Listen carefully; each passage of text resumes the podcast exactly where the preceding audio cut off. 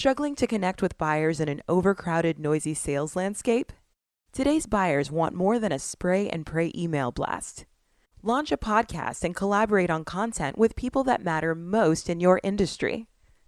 Learn more at salesculture.work. Hey, what's up, everyone? Welcome back to the Sales Culture Podcast. I wanted to do this quick episode. I want to, you know, drop off something that I've been kind of playing around with after reading Tim Ferriss's book, The Four Hour Work Week again. So this, if you guys aren't too familiar, this that book dropped back in 2007, and um, man, he just that just, just blows me away how he was probably the guy that really blazed the trail for a lot of these digital nomad type of experiences where people really start outsourcing and then flipping stuff on Amazon and eBay, of course, by importing things in from China. But he also talks about just trying to use virtual assistants. And so I want to walk through my four step process to finding a virtual assistant to really go about trying to source your leads for you. I want to try to just add that in because, you know, I, I want to try to document a lot of this process that I'm going with as I'm building up sales culture. Um, Um, to give, give you guys a quick update. So, Sales Culture podcast obviously is a, a portion of this series. What I'm really trying to do is explore just how sales and marketing tactics are really reshaping the modern day workforce. And I want sales culture to be an agency that really operates for recruitment marketing right in this podcasting company kind of that venn diagram is where i want to live i want that to be my niche of you know recruitment marketing and then helping people launch podcasts. So i want to try to go behind the scenes of how i'm doing that process and kind of share some of the day-to-day ta- tactics because i know um, if you're in sales these are the things that i think we have to do outside of whatever the the the uh, company's marketing department is doing. If you're in business development, this will just make you a little bit better at it. And if you're in marketing, you can fully understand. You probably deploy some of these tactics, but you fully understand how it looks from the sales standpoint. So one of the things that I get in conversations with a lot of times with with other marketing people is that the vanity met, met, metrics out there they mean so little now with the amount of data that we have to really understand how people move from the top of the funnel and way and then eventually trickle out to whether it's a, you know whether they're interested in moving forward and purchasing something with us and our company or whether they're going to go another direction so i want to press into that so um, you know and one thing i don't want to do is get caught up in this whole idea that I'm a you know agency expert. This is me exploring tactics that I've used to help grow other startups, and I've used for other, and I'm currently using for my my current employer. And I think it's going to work for the startup land in this you know recruitment agency world as well. Um, but I'm not sure. But I know they work if you're just trying to build B2B companies. And so I, I, don't see why I wouldn't, but you know, I'm, I'm no, I'm no, uh, I'm not like Nostradamus. I can't predict the future.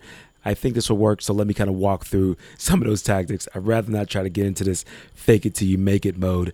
I'd rather share where I'm at with it because I've never ran an actual agency before. Just got, you know, maybe 10, almost 12 years now of doing B2B sales and biz dev work. And I really feel good at getting into accounts. All right. With that said, without further ado, let's get into the strategy. All right. So step number one is to go to fiverr.com. Now, this is just one of those gig marketplaces. Freelancer.com is another one I know about. I'm just familiar with Fiverr.com, and that's F I V E R R.com. I'll have all the links in the show notes, so you can feel free to pop over to there so you can get the details on that. But you go to Fiverr.com, and step number two is you want to search out a virtual assistant that specializes in whatever channel that you want to try to communicate with your leads on.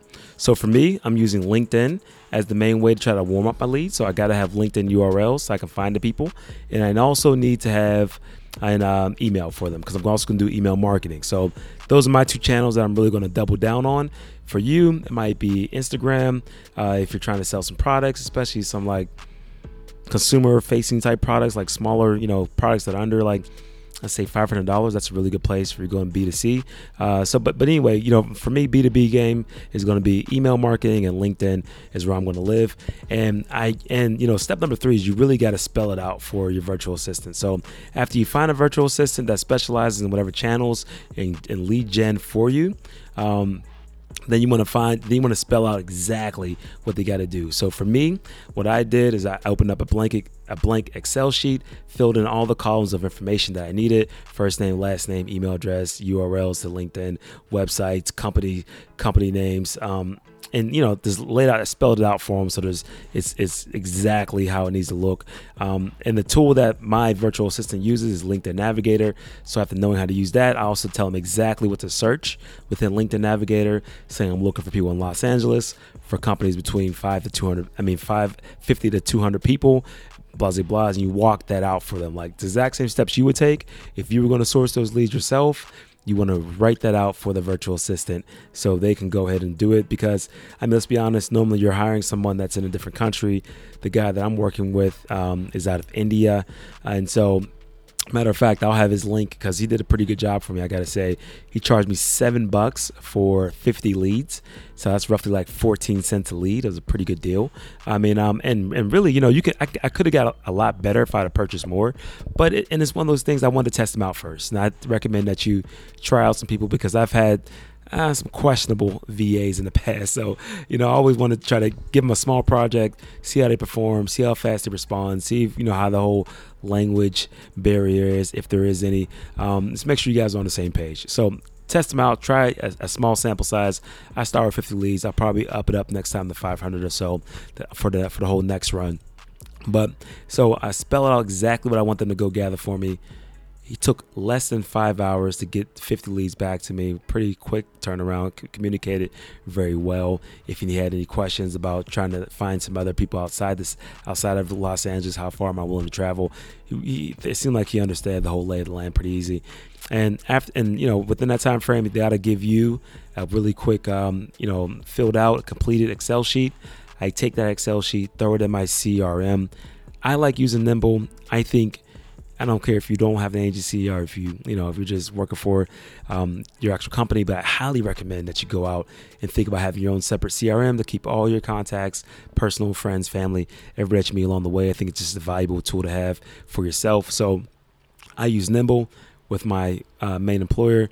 Uh, we use HubSpot. I like HubSpot for a lot of different reasons, but Nimble is really quick and easy to use, pretty simplified, and you can track people on multiple different social media platforms so you can see where they're, how they're operating, what they're up to. That's what I like it for. So I upload my leads there. And then the last step is literally just doing homework. So, you know, you walk through those leads that I got back from them. And instead of just sending out a mass email list, that's not what I'm going to do. What I'm going to do is do take a little bit of time, put a little bit of effort into it and see whether these people are possible podcast guests for me. Could they be possible mentors? Like, I might ask some questions about the industry because I'm new to it. I want to learn. Um, are they are, are, they my ideal clients right? I mean I got, I got, a nice little icp profile what i'm looking for. So i mean are, are they my ideal clients? If so i'm going to find them on linkedin and start the nurturing process by liking some of their content connecting with them on linkedin you know and then trying to soften the blow before i go out and try to really try to get into pitch mode and demoing mode. So anyway that's my steps. Fiverr.com find your virtual assistant based off the channels. Upload upload that actual Excel sheet into your CRM and then start doing your homework on understanding the people that are on that sheet and try to build some authentic connections. So hopefully that was valuable to you guys. And you know, if, if it was, let me know because I want to do more and more of this. I think there's some some little hacks that I've learned along the way. I think a lot of people have already knew this tactic, but it never hurts because sometimes you might catch somebody when they're looking for some new information, and maybe this will help you kind of gather up some um, some brand new leads for yourself. If you found it valuable, please let me know. Hit me up on LinkedIn. It's where I want to kind of live for a little bit. I'm at Joe Alex Lemon on LinkedIn. Really just search Joe Lemon on LinkedIn. You should find me, but I'll have my link to uh, my profile page if you want to connect there. You can also drop me a voice note here right through this podcast link. So Anchor set it up to where you can do voice notes now. So drop me a voice note if you have a question. I can plug it right back into the episode. I think that's always kind of cool. I can get you incorporated into the show. And last but not least, you know, I'm looking for influencers throughout the human resource world, like whether you're an HR tech or a recruiter. I mean, if you if RV's got some meaningful thoughts around where the whole future of work is going, would love to talk to you. Would love to get your thoughts and opinions about where this industry is going and how you see it shaping up with people, you know, and how companies are going to manage people wanting to work more remotely, especially with, you know, I, I can think of a lot of different examples. One, from one off the top, my friend has sent me an, uh, an article about how, you know, companies that are based in the Bay, where the average, you know, two bedroom, two bath uh, apartment unit is going for roughly like forty seven or forty eight hundred dollars per month.